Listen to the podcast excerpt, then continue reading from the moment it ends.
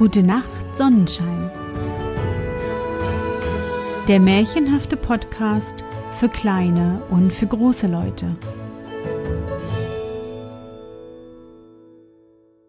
Hallo, mein Sonnenschein. Wie war dein Tag heute?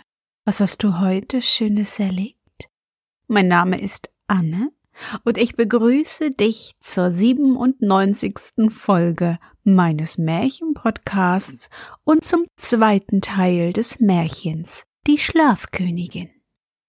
Nun ist die Schlafkönigin bereit für ihre Arbeit, hat einen dicken Strauß Mohnblumen und einen großen Korb voller Träume dabei. Was werden Fritz und sie wohl für Abenteuer erleben? Hm? Das erfährst du in der heutigen Folge. Bist du bereit? Dann kuschle dich fest in deine Bettdecke, nimm dein Lieblingskuscheltier in den Arm und wenn du magst, schließe die Augen und folge mir ins Märchenland. Die Murmeltiere hatten sich in Reihen aufgestellt wie eine Ehrenkompanie. Sie präsentierten ganz militärisch mit Mohnblumenkapseln, wie mit kleinen Gewehren und pfiffen einen Abschiedsmarsch. Gehab dich wohl, sagte die Schlafkönigin zu dem Waldmännchen und erhob sich mit lautlosem Flügelschlag in die Lüfte. Und Fritz? Der befand sich plötzlich, ohne dass er wusste, was ihm geschah, auf den mächtigen Schwingen einer riesigen Eule, die mit ihm hinter der Schlafkönigin herflog. Hui, das sauste durch die Luft. Es war nun schon ganz dunkel geworden, so dass man nicht mehr sehen konnte. Nur die Augen der Eule funkelten durch die Finsternis. Aber Fritz fürchtete sich nicht. Er schlang seinen Arm um den Hals der Eule, um sich festzuhalten. Und da fiel ihm ein Bild aus seinem Märchenbuch daheim ein, wie Däumelinchen auf dem Rücken einer Schwalbe durch die Luft fliegt. Dass er der große Fritz nun dasselbe erleben musste wie das kleine Däumelinchen. Ja, es passieren wunderliche Sachen in der Welt. Endlich leuchtete unter ihnen ein heller Schein auf, und als sie näher kamen, war es eine große, große Stadt, in der noch viele Laternen auf den Straßen brannten, trotzdem es schon sehr spät war. Und auf das schönste Haus, das in der Mitte der Stadt lag, ein prächtiges Schloss, flogen sie zu. Die Schlafkönigin setzte sich leicht auf eine Fensterbank und blickte in das erleuchtete Zimmer, und Fritz durfte auch hineingucken. Darin saß ein hoher, stolzer Mann in Purpur und Hermelin gekleidet, eine schimmernde Krone auf dem Kopfe und Zepter und Reichsapfel neben sich auf dem Tisch. Er blickte ernst und gütig und war noch eifrig mit Regieren beschäftigt. Der Kaiser, flüsterte Fritz atemlos, und die Schlafkönigin nickte. Zu dem gehe ich immer zuerst, erzählte sie leise. Nicht, weil er mein vornehmster Kunde ist, nein, ich habe alle guten Menschen gleich lieb, hoch und niedrig, sondern weil er mich am nötigsten hat, denn das Wohl und Wehe vieler Tausende ruht auf seinem Herzen. Glaubst du, dass es leicht ist, Kaiser zu sein, wenn man es mit dem Regieren ernst nimmt? Sieh, wie die Krone seine Stirn drückt, wie schwer der Purpur auf seinen Schultern liegt. Sie klopfte energisch an die Scheiben, und als der Kaiser aufsah, nickte sie ihm zu wie einem guten Freunde. Da lächelte er freundlich, öffnete das Fenster und sagte Gleich, gleich, ein kleines bisschen muss ich noch regieren, dann bin ich für heute fertig. Aber davon wollte die Schlafkönigin nichts wissen. Denk an die große Parade morgen, sagte sie. Da musst du frisch sein. Geh zu Bett. Es klang süß überredend, als ob eine liebe Mutter zu ihrem Kinde spricht. Dabei legte sie ihm die größte und schönste von ihren Mohnblumen auf den Tisch und daneben den herrlichsten Traum, den sie hatte, der glänzte wie ein Edelstein. Nun half es nichts mehr. Der Kaiser musste plötzlich herzhaft gähnen und sich vor Müdigkeit so gewaltig recken, dass ihm dabei fast die Krone vom Kopfe fiel. Er konnte nur noch eben seine Regierungsbücher zusammenpacken, Krone, Zepter und Reichsapfel auf den Stuhl vor der Türe legen, damit sie das Mädchen dort am anderen Morgen zum Putzen abholen konnte und rasch ins Bett springen. Da schlief er auch schon und lächelte glücklich im Traum. Befriedigt flog die Schlafkönigin weiter und Fritz hinter ihr her. Aus dem Fenster eines ärmlichen kleinen Hauses schimmerte noch Licht. Eine Mutter saß dort mit verweinten Augen am Bett ihres kranken Kindes. Sie hatte es so über alle Maßen lieb und wusste doch, dass sie es verlieren sollte. Wenn es schlafen kann, ist es gerettet, aber sonst, hatte der Doktor gesagt beim Weggehen. Und das Kind schlief nicht, sondern warf sich vom Fieber geschüttelt in den Kissen hin und her. Die Mutter weinte lauter, und ein kleiner Vogel im Käfig in der Ecke piepste erschreckt auf. Rasch, rasch, drängte Fritz die Schlafkönigin, aber schon hatte sie eine ihrer roten Blumen auf das Bettchen des Kindes gelegt. Und plötzlich wurde es ruhiger, leicht und sanft atmete die kleine Brust. Es schlief. Und die Mutter stürzte mit einem erstickten Freudenschrei in die Knie. Da fuhr ihr die Schlafkönigin mit ihrer Hand leise übers Gesicht, und ein wohltätiger Schlummer schloss die tränenmüden Augen. Ja, die Schlafkönigin hatte recht gehabt, wenn sie sagte, dass sie viel zu tun hätte. Und Fritz wunderte sich jetzt nicht mehr, dass sie am Tage schlafen musste, um sich auszuruhen. So viele gute Kinder gab es zu besuchen und mit schönen Träumen zu beschenken. So viele braven Arbeitern, fleißigen Hausfrauen musste mit den Mohnblumen der erquickende Schlaf gebracht werden. An manchen Fenstern freilich eilten sie auch vorbei, ohne sich darum zu kümmern. Dahinter lagen die unartigen Kinder, die naschten, logen und ungehorsam waren, denen höchstens im Vorbeifliegen ein hässliches, verhunzeltes Träumchen, das sie ängstigte, aufs Bett geworfen wurde. Dahinter wohnten die bösen Menschen, die betrogen und die Tiere quälten, die Geizigen, die Geld zusammenscharrten, ohne den Armen etwas abzugeben, und viele andere schlimme Leute, die bekamen keine Blumen von der Schlafkönigin, sondern das böse Gewissen setzte sich ihnen stattdessen aufs Herz, grinste sie zähnefletschend an und drückte noch schwerer als zwölf Pellkartoffeln. Ja, das kannte Fritz. Aber nicht überall kam die gute Schlafkönigin gelegen. Da wohnte hoch oben in einem Dachkämmerchen ein armer Dichter, dem sie sehr gewogen war und dem sie manchen Abend liebreich geholfen hatte, das Leid und die Enttäuschung des Tages in sanftem Schlummer zu vergessen. Heute jedoch streckte er ihr abwehrend und fröhlich lachend die Hände entgegen, als er ihr liebes, schönes Gesicht an seinem kleinen Fenster erblickte. Vielen Dank für den Besuch, sagte er. Aber ich habe heute wirklich keine Zeit. Seine Augen leuchteten. Ich erwarte einen hohen Gast, fuhr er fort. In meinem Kopfe klingelte es. Ein Märchen hat sich angemeldet, und die, die uneingeladen kommen, das sind die vornehmsten. Ich muss versuchen, es festzuhalten. Vielleicht bringt es mir endlich, endlich Anerkennung und Glück mit. Ach, du weißt ja, wie nötig ich beides habe. Die Schlafkönigin nickte verständnisvoll nahm die Mohnblume, die sie schon für ihn in Bereitschaft gehabt hatte, wieder an sich und warf dem Dichter nur auf gut Glück ein paar hübsche bunte Träume ins Zimmer. Vielleicht halfen sie ihm, das Märchen festzuhalten, das zu ihm kommen wollte. Ich will mir die Hausnummer merken, sagte Fritz, und wenn sein Märchen gedruckt ist, will ich es mir zu Weihnachten wünschen. Das ist ein guter Gedanke, lobte die Schlafkönigin. Die Straße, durch die sie jetzt flogen, erschien Fritz mit einem Male seltsam bekannt. Da wohnt mein Freund Hans, rief er erfreut, auf ein hübsches Haus deutend. Weißt du, der mit dem gelb gefleckten Salamander. Wollen wir ihm eine Blume und einen hübschen Traum bringen? Dann erzähle ich ihm morgen früh in der Schule, dass er das mir zu verdanken hat, und dafür muss er mir die beiden Rechenaufgaben geben, die mir noch fehlen. Die Schlafkönigin schien zu zögern. Unschlüssig kramte sie in ihrem Traumkörben. Da sah Fritz plötzlich in dem Terrarium, das am Fenster stand, den Salamander steif und tot auf dem Rücken da liegen, so dass man seinen schwarzen Bauch sehen konnte, und zornig schrie er. Das ist gemein.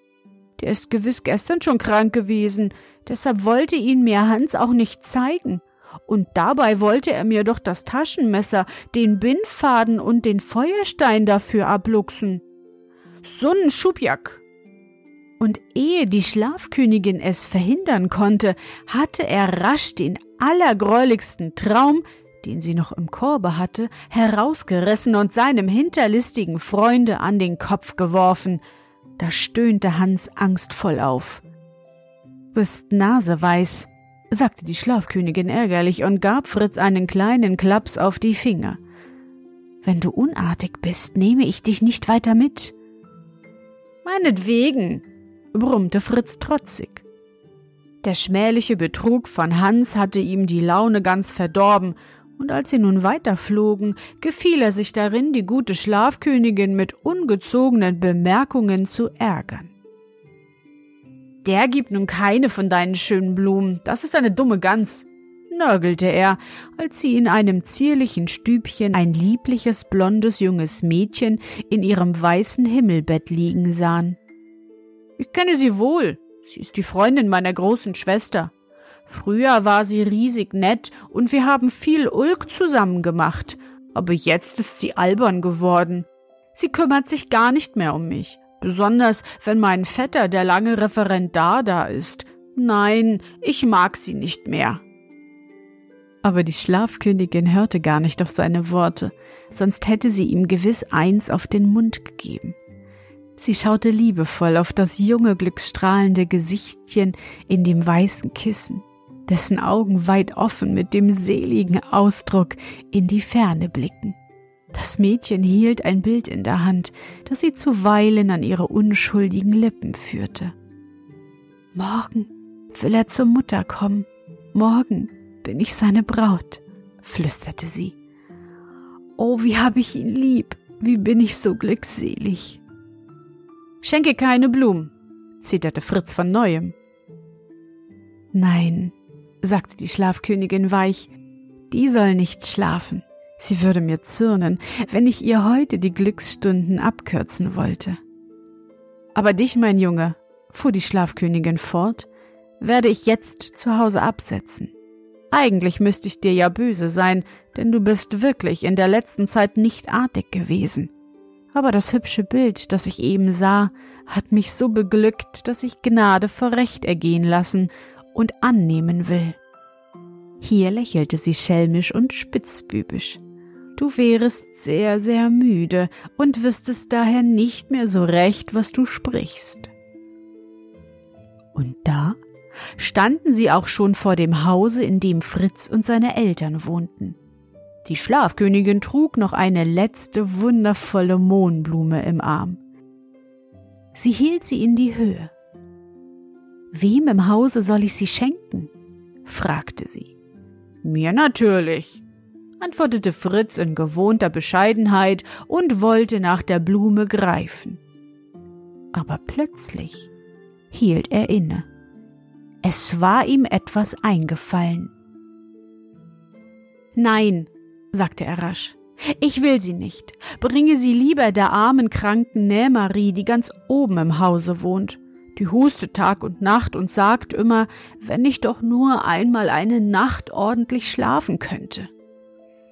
Da sah die Schlafkönigin den kleinen Fritz mit ihrem allersüßesten Lächeln an.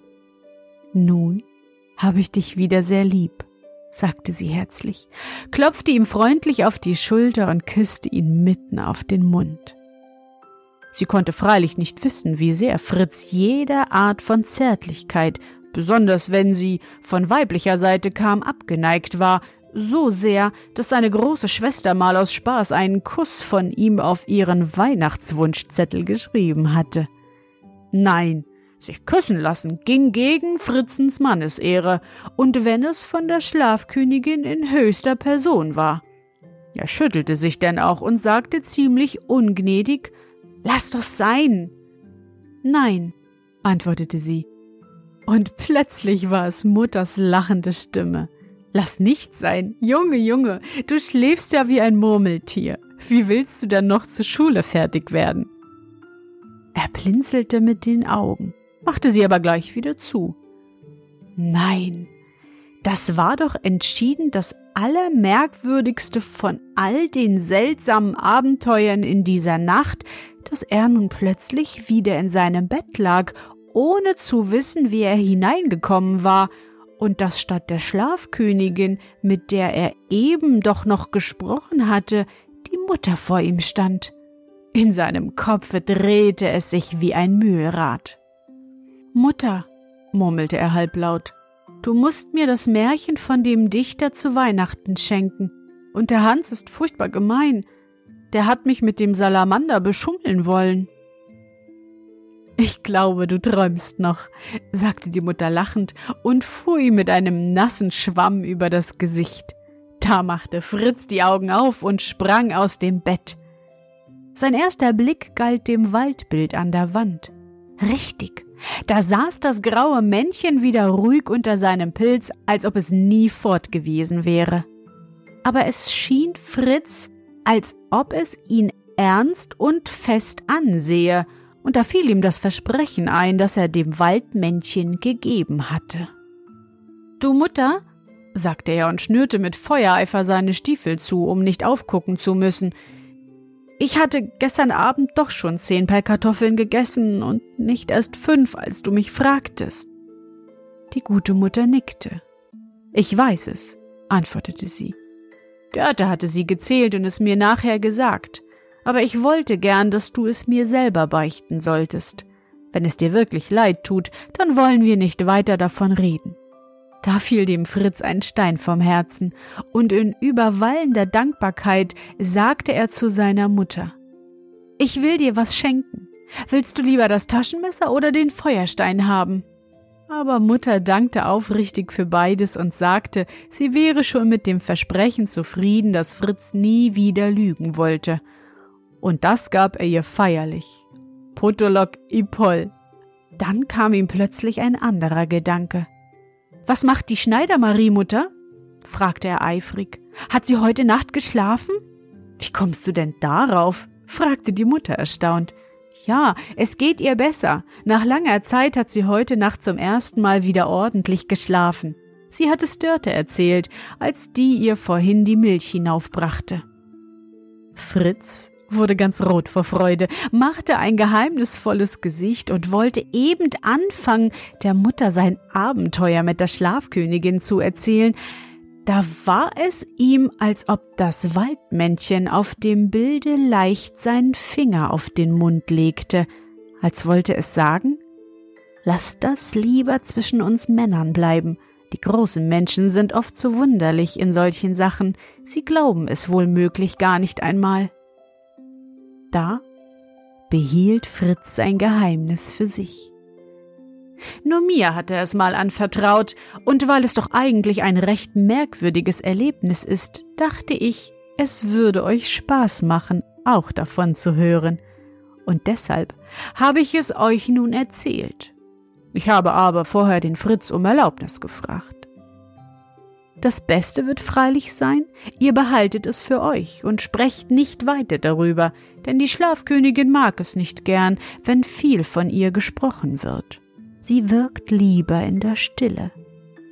Aber wenn sie heute Abend zu euch kommt und euch ein schönes Träumchen schenkt, dann könnt ihr sie vom kleinen Fritzen grüßen. Und von mir natürlich auch.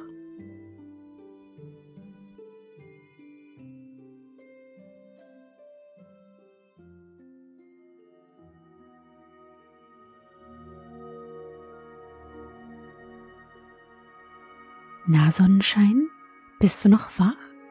Das war der zweite Teil vom Märchen Die Schlafkönigin von Helene Spieker, veröffentlicht von Heinrich Seidel. Wow! Die Schlafkönigin hat in einer Nacht viel zu tun. Dem Kaiser muss sie helfen, der Mutter mit dem kranken Kind, dem verliebten jungen Mädchen und dem Märchendichter. Und auch wenn Fritz hin und wieder bockig war, ist er doch letztendlich ein guter kleiner Junge. Denn er hat auf Potolok Ipol versprochen, seiner Mutter die Wahrheit zu sagen, und das hat er schließlich getan. Ob die Schlafkönigin auch zu uns heute Nacht kommt? Hm? Na, das hängt davon ab, ob wir heute artig waren. Ich hoffe, dir hat unsere gemeinsame Reise heute gefallen. Für mich war es wieder wunderbar und ich danke dir, dass du mich begleitet hast. Und bevor du nun die Augen schließt und in dein Traumland reist, möchte ich mit dir nochmal an dein schönstes Erlebnis heute denken. Was war es?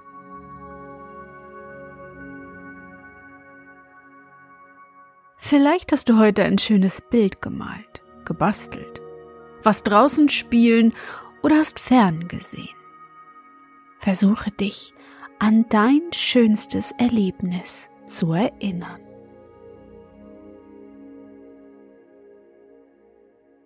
Und? Was war dein schönstes Erlebnis heute?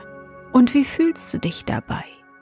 Suche dir auch heute wieder den schönsten Moment aus und präge ihn dir gut ein. Und wenn du magst, kannst du ihn auch malen oder aufschreiben. Und nun gute Nacht, Sonnenschein. Schlaf gut und träum was Schönes. Wir hören uns bald wieder.